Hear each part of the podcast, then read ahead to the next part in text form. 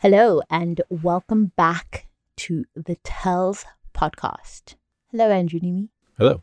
Welcome to The Tells Podcast. Thanks for having me on The Tells Podcast.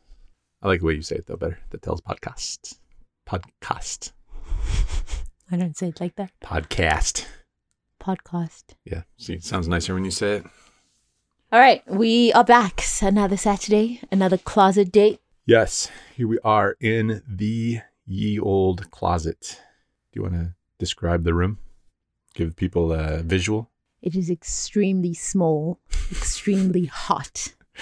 And you're supposed to say, you're supposed to like talk it up. You're supposed to be like, smells of rich oak, mahogany, something or other.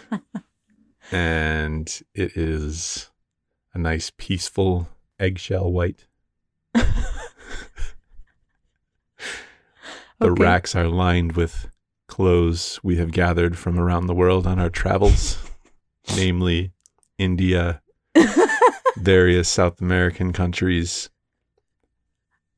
and a coat that the science team on Antarctica provided us with during our visit. Wow. Okay, I made what all life, that up. What life are you living? I made all that up aside from the eggshell white thing. It's carpeted.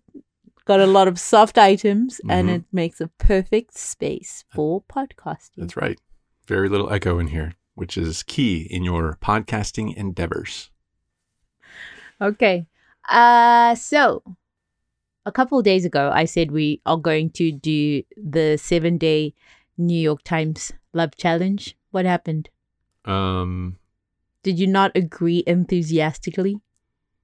Did I agree enthusiastically? Enthusiastically is a is a good adjective for that agreement. What was it? Was it just like half-ass? I don't exactly remember, but it seems somewhat unlikely that it was enthusiastic. But maybe. I even clarified. I said, do you want to, it promises to increase increase your love quotient. No, it that's not that those are not the words. But it doesn't it does promise to improve the bond between Really? Yeah. Partners. Yeah. Which, and you were like, yeah, I, yeah, I remember I'm down that. to improve the bond. Right. I do remember that. Mm-hmm. And then what happened? And then nothing happened. So it's a lie that well, you are dying. You are down I think to improve on day the one, bond. We, we like made out and stuff or something.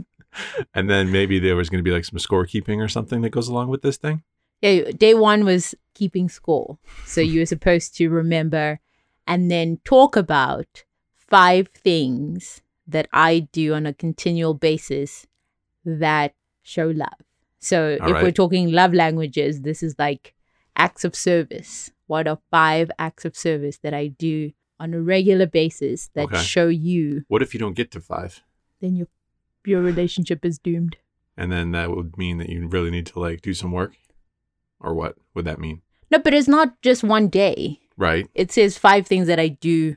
But it says on a regular basis. So what if it's very irregular that you do things that... Oh, my God. Yeah. What if like it's like a busy week or something and there's like uh, a lot going on or whatever, whatever the reason is. Okay. But what things are you thinking about? Anything like saying I love you or cooking dinner or whatever. Like what if it's just a slow week? Does that mean that like your language, your things that you're tracking? Well, you're keeping score. Yeah, keeping score. What if you have a very low score that week? And would that mean that it's all very irregular and then the relationship is in a bad spot? Well, they said that healthy relationships have a five to one negative to positive oh. like experience. Do you know what I mean? Healthy relationships have a five to one negative to positive, positive versus negative. negative experience interaction. Okay. So I don't see, like, unless you're fighting every single day. Okay. You're thinking so about ratio. It as, I don't know, these grand gestures. Okay. So it's a ratio of good stuff to bad stuff. And it, there's usually a lot more good stuff happening than, than bad stuff happening. Well, if you have a healthy relationship, they say. So. Right. But what are those five things? So okay. now you're going to have to tell the listeners of the podcast what five things I do on a regular basis that make you feel loved. Even though I didn't record them along the way, I just sort of have to think about it right now? Correct. Okay. You make delicious dinners. You made a fantastic pad thai this past week with shrimps. You know I love shrimps. And it, boy, was it good. One of your best things ever, actually. You do things that help our business endeavors, right? Why do you I'm, need, ju- I'm just saying. Why do you need my affirmation? I'm, just, I'm making sure that that either counts or you understand or some either. Yeah. Okay. All right. So that's two. There's like some physical stuff.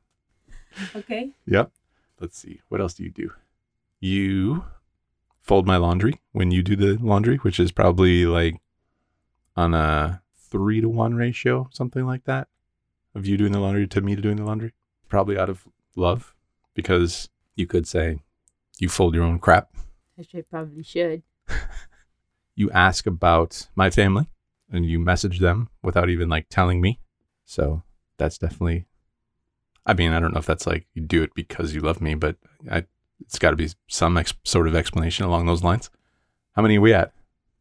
That's like five, right? I think that's, is that five? Four or five? Okay. Okay.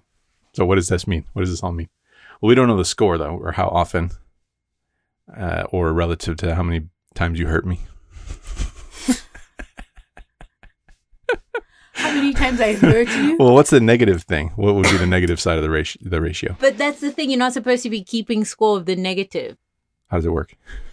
My email is on Love Challenge Day four, except we haven't even done day one. No, we got sl- to slow down the challenge here. The goal of this challenge is to identify at least five things your partner routinely does to show love. Talk with each other about how a kind gesture made you feel and what and learn what nice things each other each of you did that make the other particularly happy. I could probably go on and on too. Mm, I'm listening. Researchers have spent years studying videotapes of couples discussing com- conflicts and happy stories.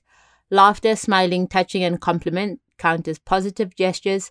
Eye rolling, sneers, anger, defensive Defensiveness count as negative acts. From mm-hmm. this work, a striking pattern has emerged. Successful couples show at least five times more positive interactions than negative ones. Do you want to do the verb reverse? Things I do? No. Why? it's, a, it's not just a one-way thing, is it? What are the things that you do that make me feel loved consistently? You. That's the question, right? Yeah. Wash the dishes mm-hmm. after dinner. Yep. What am I, your slave or what? Which is wonderful because I don't like washing dishes. And you... Not just after dinner. There's always like a pile of dishes in the morning too from the six hours that you've been awake. I'm sorry, but that's because you are sleeping. And so in order not to make noise, I don't do the dishes. Yeah, but I kind of suspect they might pile up if I wasn't here for like a week. Anyway. Whatever. And... You're very affectionate, making sure to hug and kiss me and like touch me as you're walking by. That's right. I do very, that. Very, very physical. Mm-hmm. Yeah, I'm um, not big into that personal space thing. Because you're very like handsy. Sounds very creep. Like a creep. creep. People are going to want to keep their distance from me out there. So what do, how many do I have? Two? Two. Granted, like the the handsy thing, it like comes up pretty frequently. So I mean, I feel like that should be that it's just should like a count constant. Every it's like constant throughout the day. I guess you listen when it's important. After I like yell at you to guess, say this is important. I guess you listen when it's important. Try, I guess. Um what else do you do? I call the family meetings. Really? Yes. Recently. Sure. Okay. But... What else? You send me cat videos. You're just like, my joy should be your joy. My joy should be everybody's That's joy. That's because I care about your, uh, your, I want you to just have, yeah, I want you to have some joy. I know. That's what I mean. It's very sweet. Because okay. You're like, my joy should be your joy. Everybody's joy. See this cat doing this thing, this tweet. Uh-huh. That's good times right there. And you do make me eggs occasionally. Some good eggs that you make for breakfast, mm-hmm. especially for breakfast. Um, All right, we made it through. That wasn't so terrible. Day one. Okay, day two, we'll see. Maybe we'll make it through to day two. We'll give you an update on how we do on the love challenge. Mm-hmm. But if you, I think it's supposed to be seven consecutive days. But um, as you can see, we have not made it that far yet. So well, we'll start today. Today will be day one. Or I mean yesterday or whatever. So we're on to day two now. No, this is day one. We actually did it because you're supposed oh. to do it and talk about so tomorrow it. Tomorrow is day two. What's on yes. day, what's day two? Okay, day two is lending a hand. And so remind me what the point of this whole thing is. Because day I just saw day one is called keeping score, which is generally not a great thing to do in a relationship. Right. So what is... Th- but this is keeping positive score because usually you're, you might be just predisposed to remembering all the things that annoy you about your loved one. Yeah. Because those are just so much easier. The emotion is so high and right. you take the good things for granted. It's like when you uh, lose with pocket aces and you say, I always lose with pocket aces. I don't even want them, which happens a lot. You hear people say that sort of thing a lot. They don't even want the pocket aces. They, even though that's say, yeah. rubbish because what is it? Like yeah. statistically, just, those are going to be the best hands. Exactly. So they got burned and their mind just remembers the bad times and the bad stuff rather than all the times that they won a bunch of money. Exactly. So this is the version of pocket aces getting burned and people com- complaining about it. We should do the seven day poker love challenge. Okay. That's not a bad idea. Because that way you can say, you know, what are the seven things that I actually love about poker? Why am I still even here? Mm. Especially if you're going through a downswing. Mm-hmm. Maybe or, you can do that with everything in your life. Yeah, or even like remembering all the good variants that you had and making sure to keep score of that. Mm-hmm. And uh, just not focusing on so much on all the uh, only the bad stuff and texting your friends about those things. Mm-hmm. Okay, seven-day love poker challenge coming up. So day two is what? Day two is lending a hand. Today, find as many opportunities as you can to hold hands, sitting at the breakfast table, heading out the door, watching T V, then spend a few minutes together talking about something in your life that is causing you stress and anxiety. Maybe it's a problem at work, an issue with a kid, or a financial worry. Whatever it is, hold your partner's hand while you are talking about it. So, like, are you supposed to, like, regularly do this, or is this sort of, like, a, a way to, like, change your thought process about life and relationships? I think you're supposed to regularly do it, no? Yeah. I don't know. It seems like maybe a little forced, but I don't know if that's necessarily a bad thing. But that's how any habit change happens, right? First with will. Yeah. Like you have to, and then once it is a part of you and you have a neural pathway that says this is what we do, then mm-hmm. you don't have to make the effort.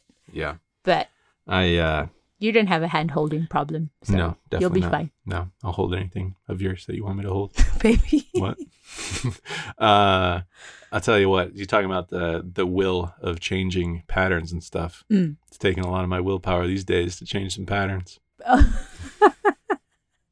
update on the diet. Mm-hmm. Please share. What, what are you struggling with the most? In case you haven't listened to last week's episode of the Tells Podcast, Andrew has embarked on a four-month to forty ab challenge. Yes, he we, plans we invented to, this. He plans to have abs by the time he's forty, which is coming up on January fourth. Send the gifts and gifts. No, okay. Please don't send gifts. Sure. We don't have any. No, room. I love gifts. We don't have any room. I've told them I'm a great receiver of gifts. So with that, Andrew's had to change his diet. Or yes. is working on changing his diet, yes. which means less I P As, less chips, candy, Doritos, less salt and vinegar chips, less, less Doritos, jalapeno chips. Mm. So, what has been the most challenging part in this week? Mm, pretty much the whole thing. But I think you've done so well. I have done. I have done so well. Yes, so far, so far, so good. Like, we're only like a week into it, though. Okay.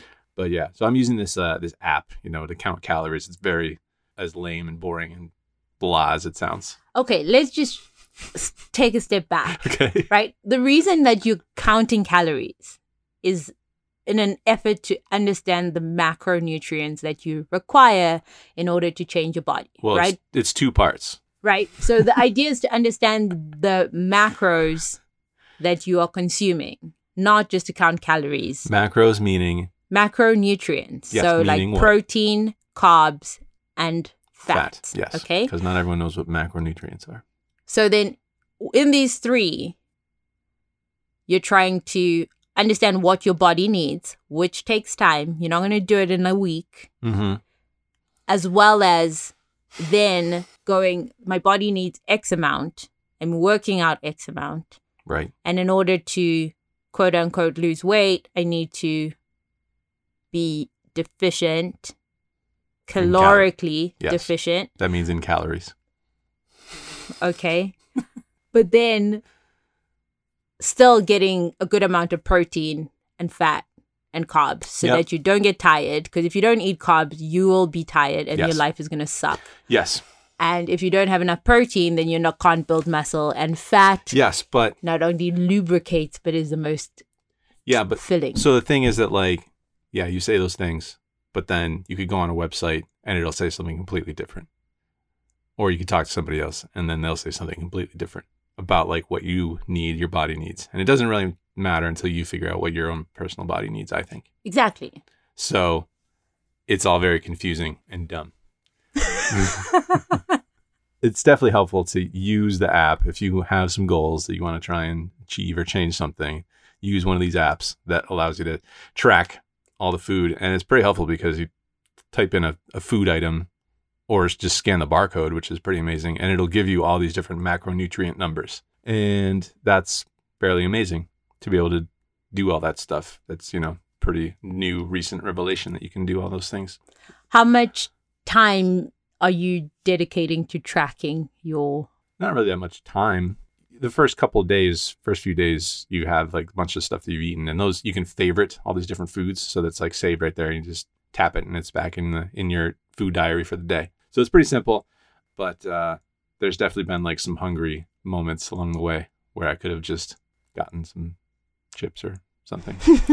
Ordered a huge plate of Chinese food at the uh, the Wynn last night, or you know, what have you. I'm not sure if you're supposed to be hungry, even though you... No, you're supposed to starve yourself. That's the whole point of this.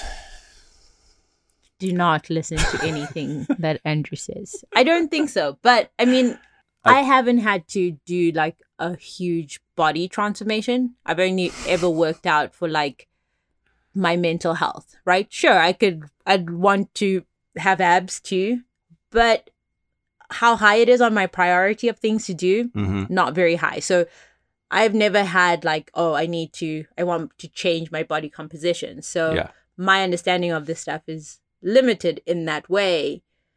But I also think that growing up as a girl and having to, you know, you see all the diets and the magazines and stuff like that, counting calories just never worked, right? Like I'd always put on extra weight. So now you have an extra like... Maybe you're not very good at counting. Wow.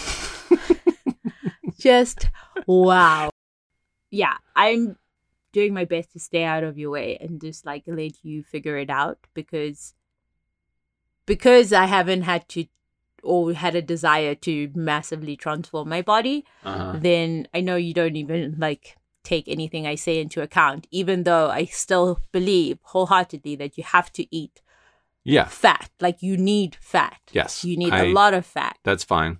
And you need carbs. And yeah, and you... I, I agree. I'm like joking that you're supposed to starve yourself. I don't. I also think you're not supposed to be like battling through hunger. I think you're supposed to be able to like pace your meals and eat the right things appropriately throughout the day, so where you're not in that spot. Problem is, last night I was trying to, you know, go to a bar uh, to film some things for the vlog, and you know I've already eaten so much food so far in the day, and. You know, I got to be careful and not go over the number of calories. And I'm planning on getting one of them craft I P As at the bar because I don't want to just go there and film in the bar and not order anything. So I had to, you know, be careful and not eat too much, even though I was could have easily had, like I said, like a plate of noodles. So I don't know. What's but the point it's of this? Long term. It's just like poker. It's just like everything else. If you have two thousand calories one day and the next couple of days you have twelve hundred calories or fifteen hundred calories, that all balances out. You don't go from two thousand calories yeah. to five hundred calories the next yeah, day. Yeah, but I don't want to like get, I'm trying to like create a routine here. I'm not, I don't want to like, uh, I don't want to have like a day of like three thousand calories and then be like, well, I'm still okay. I'm on track overall. I can probably have another three thousand calorie day. So I'm trying to like, trying to grind here. Okay. We'll get an expert on the Tells Podcast who can help us with this. I don't think you don't want, you I don't, don't think there's any such thing. Okay. Well, there you go. We'll see. Four months to abs. Um, we should have a picture of you before. Have no, you taken I don't need a, before a before picture? I'm sure there's like a shirtless photo of me out there somewhere that we have. Not out there somewhere, but on the internet. Yeah. In my vlogs, I'm just, there's got to be a nude shot of me somewhere. You should take a photo. Because how else do you see the change? I don't need to see the, I'll know. I'll know when I know. Because you live in your body. I think it's so much harder to see the change in your own body. Yeah, I get that. Than it is to when you see it in a photo or something like that. Yeah, I know that. Uh, I know that when you see some results, it's motivation to like keep going and you're on the right track and those things. Yeah, I don't know. Whatever. I just would like to find a trainer on the internet who's not trying to tr- grow my ass. Jeez, Louise, every training program that I've seen is like, grow a booty. I'm like, I have a booty. Thank it's, you very much. It's it's kind of like uh, worrisome that I'm now old enough to have gone through such like a drastic uh, change in what people find attractive over those numbers of years. I mean, granted, we we had like Sir Mix-a-Lot. Uh, I like big butts. I cannot lie. That song, whatever that's called. Mm-hmm. So... it must have been a thing, you know, for some people, but now it's like white chicks are trying to do this too, right? And you know when you see like the paintings in like seventeenth century and it's all like the the plumpy girls, you know, mm-hmm. those are like the attractive, like the the sexy paintings or whatever. Right. So not that this is the not that this is the same, but it's like sort of, you know, you see a, a cultural shift in what people are finding attractive. Mm-hmm. And it's like I'm like three hundred years old now. Because butts are attractive now? Because, yeah. Because you say, I didn't even realize it was a thing until you told me. You didn't realize butts were a thing? N- not that like people were trying to grow them, no. Not only are they trying to grow them. Getting them implanted. Yes. Buying and it's them. A very dangerous, dangerous business. I this... guess I had seen that, but I thought maybe those people were just had like some sort of a problem. No, I mean, and I don't know what it, I mean, I don't know what it is. I really don't understand. So for the first time in Andrew's adult life, he went into a Costco. Yeah. And as we walked into a Costco, there was a lady with th- the most amazing rear I've ever seen. Like the most amazing fake rear that you've ever seen. It was so big. Her waist was so tiny and I don't know, man. Yeah. But yes, that is not what I'm after, so... Oh, we can't judge either. We have to be careful not to judge. No, I'm not judging. Right. I'm just saying that's not what I want. So, like, when you look online to, like, go, oh, what, you know, I want to get stronger or I want to try a different workout technique. And it's just like, grow a booty, grow a booty, grow a booty, grow a booty. I'm like, oh, no, I don't want to grow a booty. Can we do anything else? There's no ab challenge. Because before there was an ab, there was abs, remember? So I'm I'm late to the game? I need to grow a booty? Probably. You need to do some squats. Okay. Because remember, like, um, abs were a thing, right? Because it was yeah. Brad Pitt and them two thousands, early nineties, two thousands. That's what I'm going for here. You're going for that. Brad Pitt and Fight Club. That's like a that's a thing. That body is pretty hot. Pretty damn near impossible if you ever want to have half a cup of beer, it seems like. Yeah, but the actors do it for, you know, three to six months and they train that's right. really heavy. Brad Pitt doesn't look like that today, does he? No. What is it? Tyler, Tyler, what is his character? Tyler Durden. Ky- Tyler Durden. Anyway. Anyway. Good luck. Thanks. We're rooting for you. We are going to support you. Except yeah. Jean-Francois said that my goal is to get Andrew four beers before forty minutes have elapsed at the September third mugs. Abs be gone. See you next week. So you have to fight against the... I, I do like how Jean-Francois is fully embracing the uh, the meetup game uh, vibe. Like that. This is this is a man who had never played a session of live poker in his life, and now is embracing the meetup now game vibe. Uh, yeah, he's he's got it all uh, figured out. But um, probably won't have those four beers. But I do uh, um, give in to uh, peer pressure sometimes, especially at these meetup games when I feel like I'm hosting and stuff. But I feel like you can have a cheat day and it's fine. So you're gonna have ten thousand calories on Tuesday? Nah, I'll try and be good. I'll try and be as good as I can. Um, How are you going to do that? Well, I've definitely gotten better at these meetup games as far as like not overindulging. So. Sure. But now that you have a diet. Um, I should be able to plan some sort of food situation ahead of time. So do that. And then I don't know about the beers. There's going to be, we're going to be over our macronutrients in terms of carbs on that day. I'm pretty sure.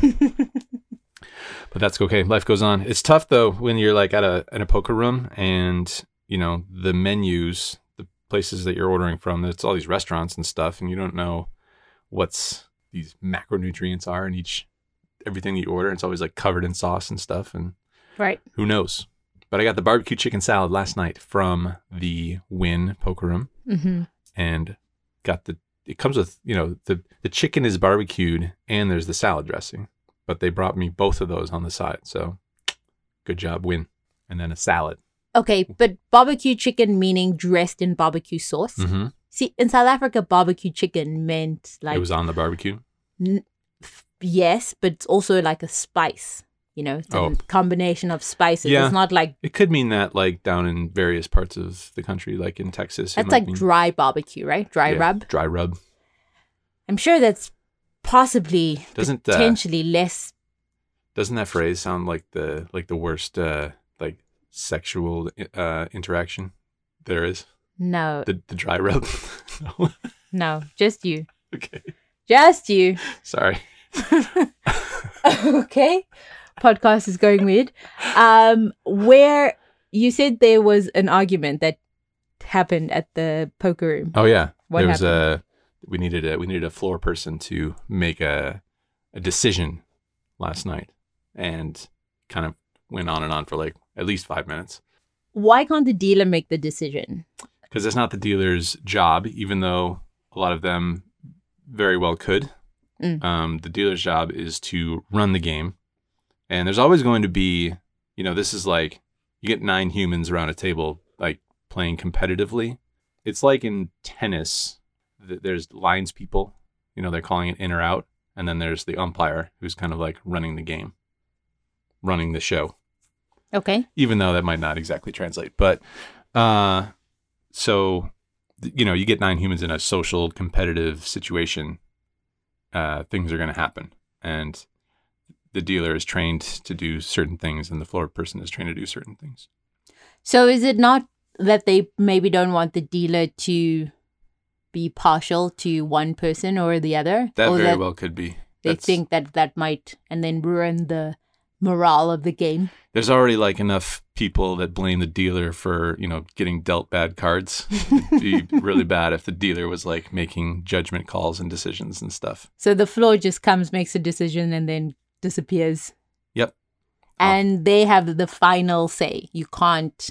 You can get like a, a second opinion, get like a higher ruling or whatever. That, that that happens more in tournaments. There's like, you know, the immediate floor person, then there's like that guy's boss, and then the the highest guy. Because there was a there was an interaction at the World Series of Poker main event this year when it was like the final two tables where they had to call Jack Ethel, and it, for some reason it took him like fifteen minutes to get over to the table. No one really knew where he was, but uh, you know there He's was probably eating a barbecue chicken salad. Maybe he was. Maybe he was counting his uh, love ratio with his, with his partner. um but whatever, anyway, so that one got, you know, escalated to the the highest ruling, which is the tournament director. Uh in cash games, there the floor person might be there, and then maybe you could ask for like another floor's opinion, or I don't know if the poker room manager is necessarily there all the time. Okay, so what was the dispute about? So there's a fellow who was in the game. We'll get all the way down to the river, and, you know, pot has been brewing. And there's a fellow in the game who is in a wheelchair. He's a smaller guy, and he's got, uh, you know, he communicates generally, generally well, but he's got maybe a little bit softer of a voice. And he said all in and tossed in one hundred fifty dollars, like one black chip and two green chips. The opponent in the hand had about two hundred forty dollars or something like that on the river. And he called thinking that the guy who went all in only bet the one hundred fifty dollars, because he like he tossed the, the black chip and the two green chips over the betting line. And he said all in, but the problem is the dealer didn't hear him. So sometimes, or usually pretty much all the time, the dealer will repeat the, the phrase all in and mm. use one of those all in buttons mm-hmm. and toss it in front of the person who went all in. Uh, it happened so quickly, and he said it softly, that like very quickly after he, you know, dropped the, the three chips over the line, um, the other player called. You know, he tossed one chip in, signifying a call. The player who went all in didn't realize that he wasn't heard or whatever, and he just, you know, he turned over his cards, which was the nuts, and the other player was like, ah, okay, whatever, mucked his hand. Um, I had heard him. I was sitting right next to him, and I said, did you say all in, or did you just bet that, that one hundred fifty dollars? And he said, no, I, he said, no, I went all in. And the dealer said, oh, you went all in? And he said, yeah, I went all in. She's like, oh, I didn't hear you. I said, I heard him. And she's like, okay. Um, and then it turns out the player on the other side of him had heard him, and another player who was next to the dealer actually heard him as well. So three of us had heard him say all in, which is something that they'll ask some, sometimes is whether anyone else heard him say all in. Because, so you started this. Well, it's up to the players. It's sort of like your responsibility to acknowledge what happened and what you saw happen, if need be, to sort of, you know, sort out the scene. Um, because otherwise, if nobody else heard him, then he could just say, no, I said all in, after the guy had mucked his, you know, mucked his cards, and then he would be allowed to angle, because he would just be saying, I went all in, after he realized he had the winning hand. But if three others on the table uh, corroborate his story, then, you know, it's not him angling, obviously. So what would the difference so, have been if the guy had heard all in, or the dealer had heard all in? Because the guy still mucked. He's saying he might not have called if it was all in. Yeah, which is why it's total. It's it's basically shitty on his part, because he's saying he might not have called for the additional, you know, seventy dollars or whatever it was. Oh, come on. And yeah, it's kind of like, it's kind of shady to do that, because he called so quickly for the one hundred fifty dollars that the additional seventy dollars is such a small difference to the size of the pot at this point on the river. And the the player who went all in asked him if he was going to call or fold, you know, for the seventy dollars, and he's like, maybe. He's just trying to angle his way out of paying that last seventy dollars. Granted, the dealer does make a little bit of a mistake there, but dealer mistakes are one hundred percent going to happen, you know, occasionally. There's no way that a dealer will never make mistakes. So there's this new there's this new rule in poker that I believe is going to come into effect, where the dealer will always announce what the bet size is. Right now, sometimes in cash games, the dealer won't announce the bet size until the player asks how much it is. So I think the dealer should always announce what it is. And they would be helpful in this instance, because the dealer would immediately say, bet one hundred fifty dollars. And then the player who bet it would have been like, no, I went all in. This is a live poker thing where there's like a person who argues their case. You know, it's like a tribunal, or it's like a, a court case here, where the floor person comes over and has to listen to various arguments. What happened from your point of view? And then the other players at the table start chiming in like witnesses. But what I'm saying is that you were the first person to ask, did you go all in? So you started the argument, and then you backed out. Because I knew what happened, though. Like, I was aware. I'm trying to understand what happens. There's the guy who goes all in. Yep. Right? And then there's the other guy. Is he refusing to pay up? But I can see how I wouldn't want to add my seventy dollars in that case too, because I didn't hear that you went all in. I mean, sure, it's a, it's seventy bucks, whatever, but yeah, the thing is that it's, you have to sort of be like paying attention in poker. And I don't think he was originally like shooting an angle to begin with. I can understand why he thought it was one hundred fifty dollars because he, he dropped one hundred fifty dollars put, and he yeah. didn't hear him. He, he legit didn't hear him. Right. So why didn't he put all the money in? So if the other player had two twenty, like two, two twenty, sure. Why didn't he put two twenty in? Why would you go one fifty versus putting in two twenty is what I'm trying to understand. It was just in, in his hand. Whole, so you don't have to put in the whole amount that you're going all in on? No, you can verbalize.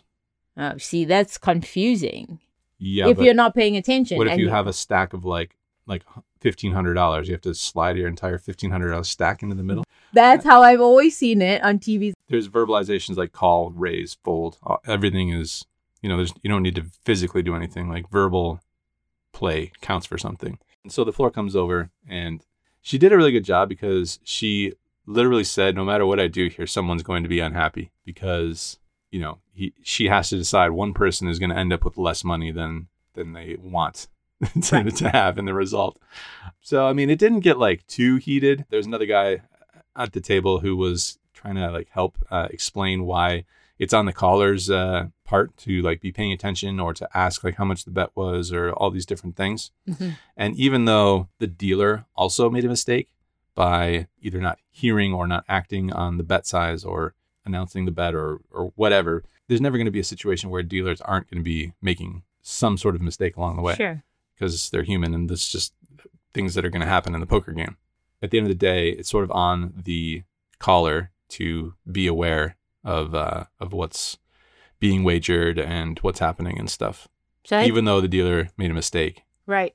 But I think that would help, right? So because if the dealer had said, bet one fifty, then the mm-hmm. guy who bet one fifty or called all in could have clarified that, actually, I'm going all in. Right. And then that would have probably... The guy who, the guy who bet all in could have said, yeah, actually, I, I went all in, not one fifty. Right. So yeah. Then clarified for the other guy to know what he was getting himself into. Exactly. But it's for seventy dollars. Come on, people. Come on. Yeah, there's this funny thing that happens at the poker table sometimes where I'm sure that seventy dollars means nothing to this guy. He didn't look like he was struggling. Uh, usually that's, you know, the case at the Wynn, the clientele that plays there. You don't know that for sure. No, but I'm saying in general. And just, you know, my read on this, on the on the person. But there's this funny thing that happens where people take the competitive side of poker into like the competitive side of like trying to like argue for essentially winning money that is something that doesn't have to do with the game.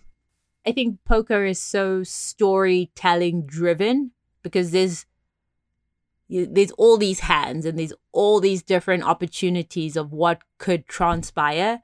So if you have even the most remotely interesting thing, people want to get the outcome that they will feel the best telling their friends about yeah. tomorrow. Because it'd be like, and then the floor came over, and then you know what I said, and then I said this, and then I got my, you won't say seventy dollars, maybe they'll even embellish, be like, it was a three hundred dollars behind, and he wanted my three hundred dollars. You never know. But right. Anyway, the floor person made the correct ruling in the end. He had to pay the full amount. And uh, as she knew, he was not a happy camper about that. Did he storm off? Uh, he wanted the floor person's name and the dealer's name. I don't know what he was going to do with their names. He was going to go to the papers, I'm sure.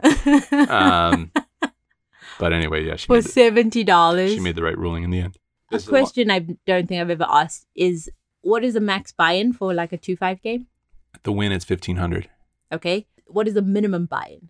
It's either two or three hundred dollars. Okay. So if you sit down with three hundred dollars and you fall below three hundred dollars, you don't get asked to leave. No. We were talking about this the other day, right? Like being under-rolled, under-bankrolled. Is that okay. the word? Sure. If you are trying to buy a stock, for mm. example, if you don't have the minimum margin available, you cannot play. You cannot buy the stock. Say you had fifty thousand dollars in your trading account or your stock investing account, mm-hmm. and then you need you wanted to buy Tesla, and then you bought something else. You bought G E for whatever reason. And then now your account falls below the fifty thousand dollars that you need to buy Tesla. Okay. You can't buy Tesla in that account. But sure. in poker, if you lost three hands and now you have two hundred dollars, yeah. you're sitting there under-rolled, under-bankrolled, but you can still play. Does that not affect the way you play? And would that not lead to making decisions that are in more desperation to not go broke and not like an actual clear, level-headed decision? It depends on the person, I guess. Some people might play differently based on recent losses or desperation of a small stack. So do you think that people should be asked to leave? They'd be like, sir, no. sir, you, you've fallen below the daily maintenance required to sit at this table. Um, because isn't that just asking for somebody to sort of gamble, hoping to turn the next hand into like a double up and then be able to stay longer? I don't think they really care about that. Yeah, that's why I'm saying that the dealer's job now, they should add an extra requirement to the ever-increasing requirements of dealers' responsibilities to say, sir, ma'am, you've fallen below the daily maintenance of your poker stash. You daily need, maintenance? You need to, yeah, that's what it's called. Okay. You need to, you need to um, leave. You need to go replenish your bankroll and then come back. I don't know how, like, really, you know, player friendly that would be, you know, like constantly telling them that they need to top up their stack because they're ten dollars under. Um, that might be a lot to keep track of. And uh, they should be allowed to build up their stack in whatever manner they uh, they see fit, since they originally bought into the game and their chips have been distributed to other players. They should be able to try and win it back. As you were telling the story, one of my questions was, okay, so you wouldn't have put in that seventy dollars, the guy said, right? Right. What were you going to do with that seventy dollars? You're going to nurse the seventy dollars and hope people, for like some aces? Yeah, some people do. And some, you know, some people run it back up. But yeah, some people just kind of sit on it out of spite. How do you think that would change the poker game if you had to have or maintain a minimum, like the minimum buy-in yeah, to be, be sat at the de- at the table? If it was somehow like logistically possible, I think it'd be good. I'd prefer to not have short stacks in the games. And why not? I feel like I'd have an advantage over deeper playing versus people that, you know, I'm happy to play deep stacked and they might make bigger mistakes and stuff. So I want them to make bigger mistakes, of course. And I want to be able to put them in tough spots where I can I can bluff in certain spots and it's going to cost them more money mm. to make a call. Versus just like short stacks. Lost Short gamble. Stacks, you just have to play showdown poker and best hand. Have to showdown a good hand. So I'd be all for your... Uh, minimum maintenance? Minimum daily maintenance, as you call it. I didn't make that up. That's the, the them's the rules for, okay. for participating. Well, a look into a poker room last night in Las Vegas, Friday yeah, that's night. Pretty, it was pretty interesting to me. Thank you very much right. for sharing. That's all that matters. Um, I think that's it. I yep. think that's all we have time for on this episode of Tells Podcast. Andrew will give us an update next week on his abs, mm. ab gaining. My food, lack thereof. Just eat. Just eat. Okay. Thanks for listening. If you like this podcast, please click that subscribe. Leave us a review, uh, but only if it's a good one. And we love you. Maybe buy some favorable merch if you really love us. Okay, let us know if you're going to do the love challenge, and Andrew's going to create the poker love challenge that okay. he's going to we'll do it. enlist Instagram people to do. Sure. Follow me on Instagram for the poker love challenge. What are they going to do? Hold hands? Hold hold You'll them, see. Hold their own hand? Be like you have to hold hands at the table. Day two. Hold each other, grab a fellow poker player's hand. Exactly. It's not going to go down Talk very about well. The time you won a lot with aces. All right. Bye. Thanks. Bye.